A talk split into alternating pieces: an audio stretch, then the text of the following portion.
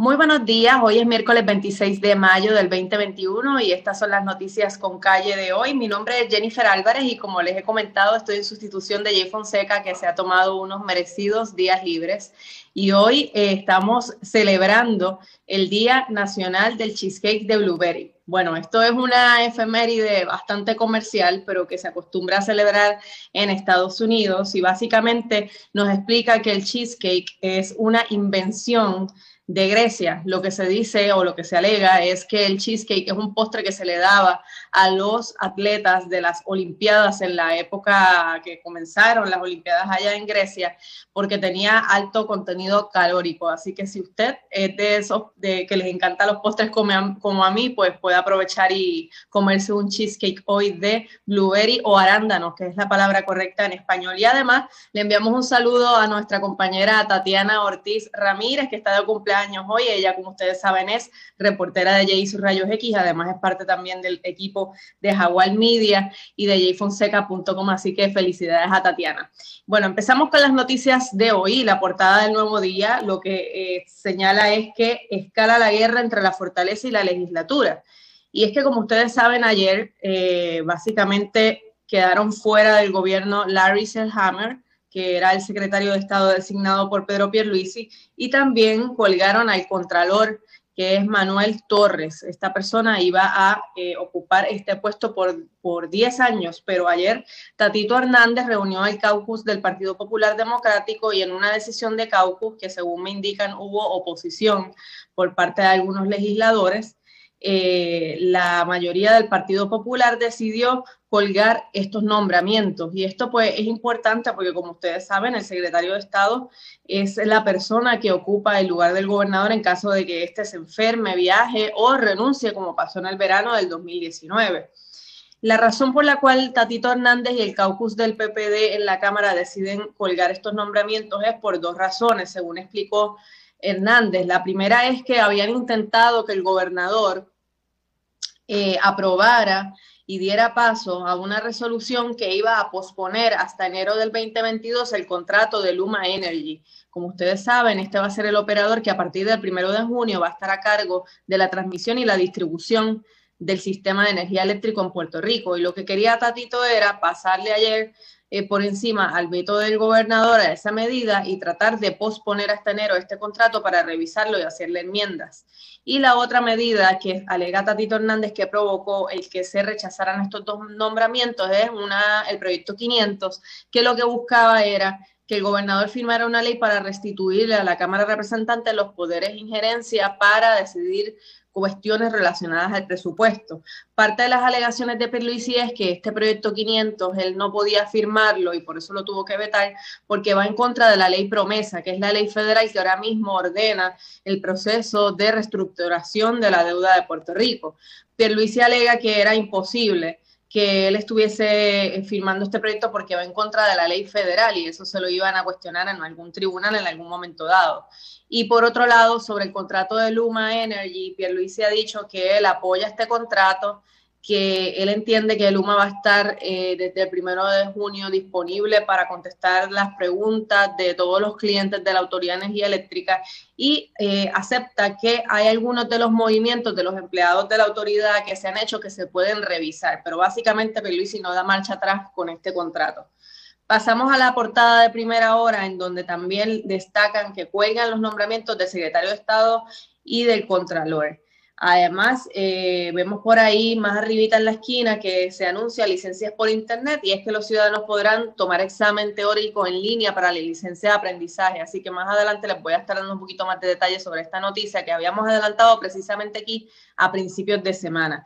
Y entonces pasamos a la portada del vocero, en donde también destacan en una cajita el doble rechazo que emitió la Cámara a los nombramientos de Pierluisi y eh, mencionan cómo noticia principal, opuestos a transición en la AE. Básicamente ayer fue un día de protesta frente al Capitolio, eh, porque los empleados de la autoridad están en contra del contrato de Luma Energy y el gobernador defiende nuevamente eh, esta alianza público-privada eh, para la Autoridad de Energía Eléctrica, a pesar de que hay muchos cuestionamientos sobre el funcionamiento de esta entidad privada. De hecho, eh, ayer tuvimos la oportunidad de conversar en el programa WKQ de Jay Fonseca con Tomás Torres Placa, que es el el representante de los consumidores ante la Junta de Gobierno de la Autoridad de Energía Eléctrica y básicamente él dice que él, aunque es miembro de la Autoridad eh, de Energía Eléctrica, como miembro de la Junta de Gobierno, no tienen información relacionada a cómo va a empezar a operar este sistema a partir del primero de junio, cuando Luma está a cargo de la facturación y esté a cargo además de la administración eh, de las averías. Es decir, si usted tiene una avería en su comunidad, todavía el día de hoy estamos a cuatro días y no estamos seguros a qué número vamos a tener que llamar. Mi suposición es que se va a seguir llamando los mismos números y que entonces la autoridad le dará acceso a Luma, pero todavía esas preguntas no han sido contestadas, así que vamos a estar tratando de indagar sobre eso hoy, pero Tomás Torres eh, Placa indica que no hay información concreta sobre esto.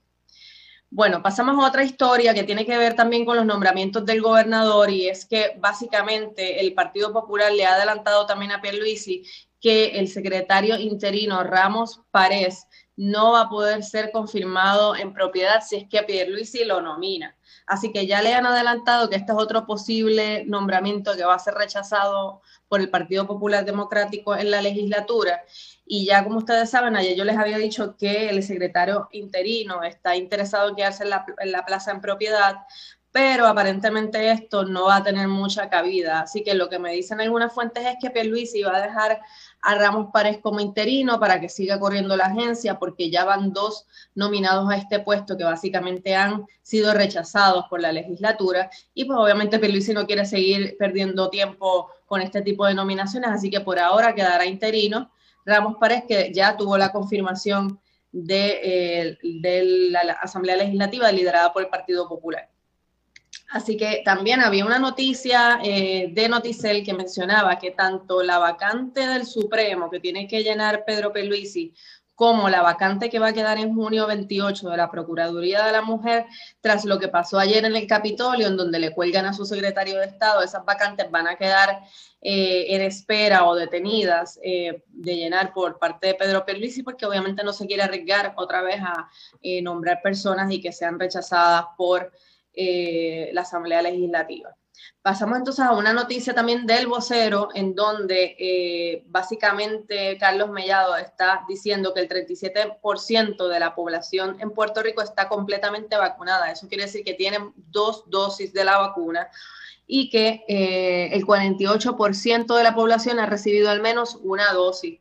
E insisto con esta noticia porque es importante, o sea, que si vemos estos datos, menos, menos del 50% de nuestra población ahora mismo está vacunada. Estamos ya a mayo 26 y es importante lograr la inmunidad colectiva. Eh, ayer veían algunos de los comentarios de Facebook que decían que, pues la verdad es que la vacuna no te va a garantizar el 100% de que no te contagies con COVID, pero lo importante que debemos saber sobre la vacuna es que esta vacuna ayuda a que los síntomas no sean tan fuertes y por lo tanto si usted se enferma y se contagia de COVID, pues no termine posiblemente hospitalizado eh, y pues con una situación más crítica. Hablando de COVID-19, el Departamento de Salud reportó hoy 158 hospitalizaciones, 30 eh, de adultos adicionales que están eh, conectados a un ventilador y por otro lado, lamentablemente, tres personas adicionales perdieron la vida por eh, contagio de COVID-19 entre las edades de 62 a 88 años.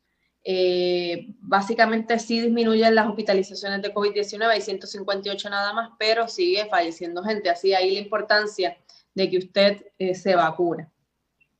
Pasamos entonces a la historia de Noticel, que nos dice, Luma quiere el poder de hacer apagones selectivos sin responderle a los clientes. Y volvemos a este tema porque estamos, como les dije, a cuatro días de que Luma Energy comienza a operar el sistema de transmisión y distribución de energía en Puerto Rico. Y en esta noticia que desarrolla Noticel, un poco de seguimiento a la que trabajó ayer el Nuevo Día, destaca que básicamente el operador privado busca mantener un relevo de responsabilidad total hasta el punto que no se hace responsable si sus empleados causan algún daño intencional o si se ven obligados a hacer apagones selectivos. Esto muchas veces se hace cuando hay necesidad de hacer relevos de carga y entonces se hacen apagones para proteger el sistema.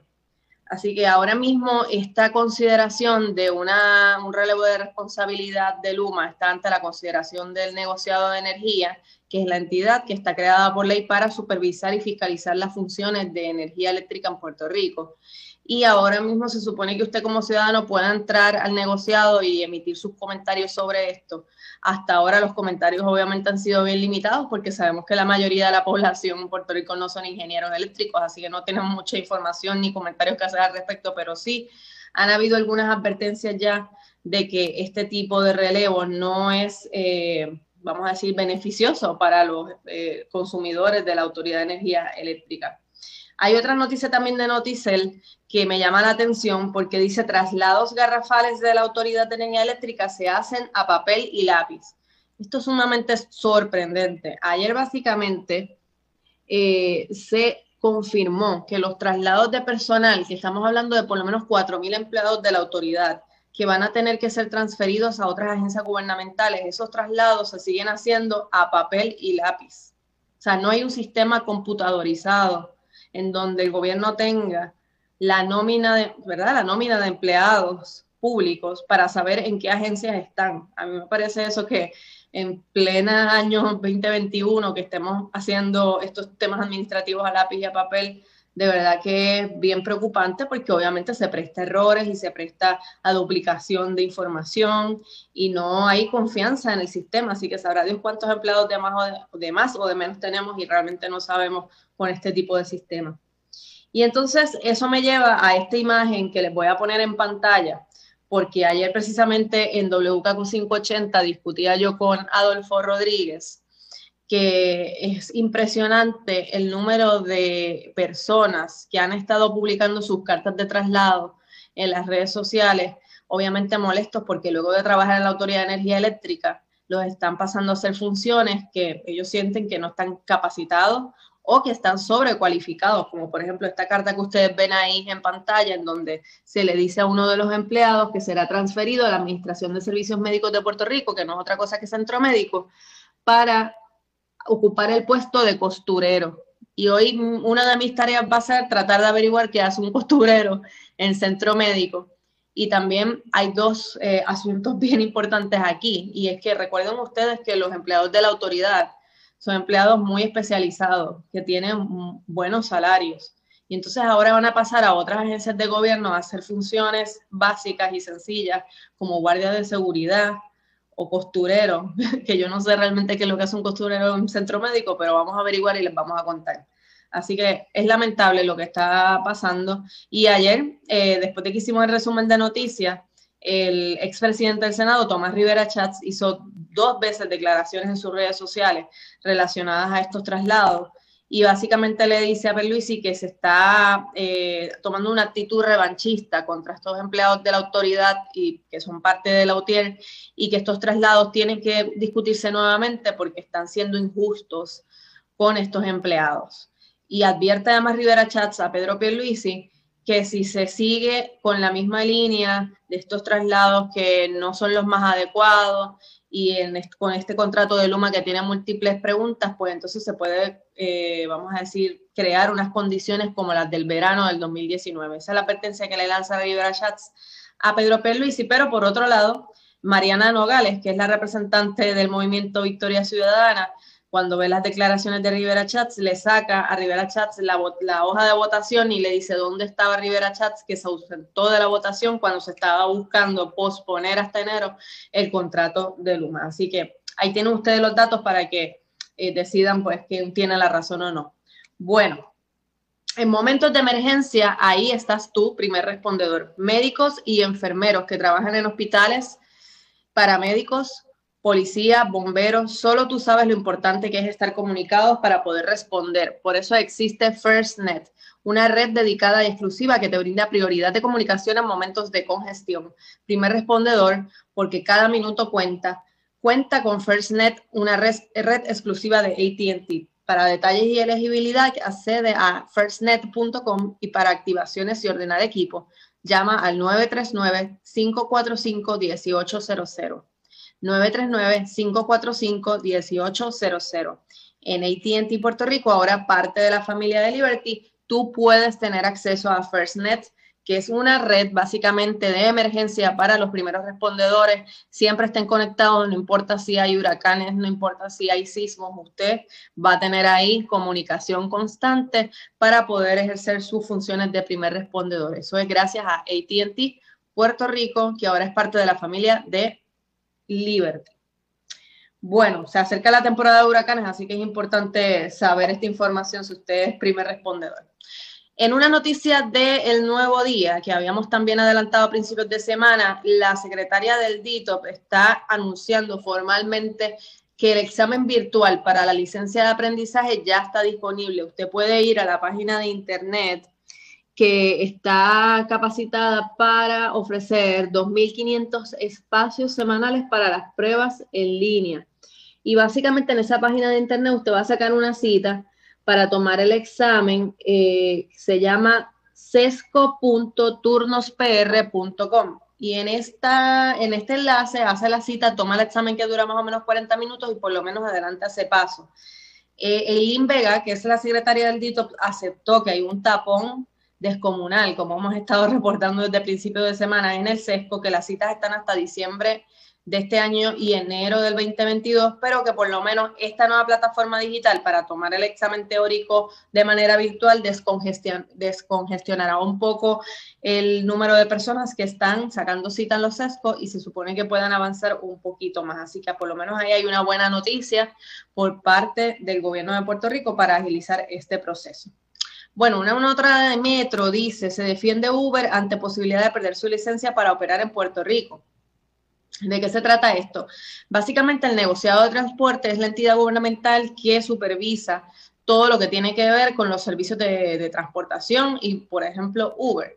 Y lo que están diciendo es que eh, los servicios de Uber han aumentado de costo sustancialmente. Y entonces ante esas situaciones que se hace una nueva revisión de esa licencia que tiene Uber, ese permiso que tiene Uber para trabajar en Puerto Rico. Lo que dice Uber por su parte es que sí, que han aumentado un poco los precios porque no hay suficientes conductores que estén disponibles para eh, guiar, ¿verdad? Y ofrecer servicios de transportación esto tiene que estar atado, obviamente, a que se han estado dando varios estímulos federales y ayudas de desempleo y la gente pues prefiere quedarse en su casa aprovechando esta ayuda y no saliendo a trabajar. Así que al haber menos choferes de Uber, menos eh, y mucha demanda, pues los precios suben. Y esa es la explicación que da Uber. Ahora mismo eso está en la consideración del negociado de transportación y vamos a ver qué sucede. Sabemos que esto es un servicio que ha venido a revolucionar el sistema y eh, hay que ver qué sucede, si van a poder seguir operando en Puerto Rico o no. Eh, tenemos una noticia del nuevo día. Ayer Miguel Romero, que es el alcalde de San Juan, presentó su presupuesto ante la legislatura municipal y el país y básicamente adelanta que va a tener que vender propiedades para pagar deudas. Él dice que las obligaciones del municipio alcanza los 300 millones de dólares y que entonces ha tenido que acordar planes de pago para poder pagar.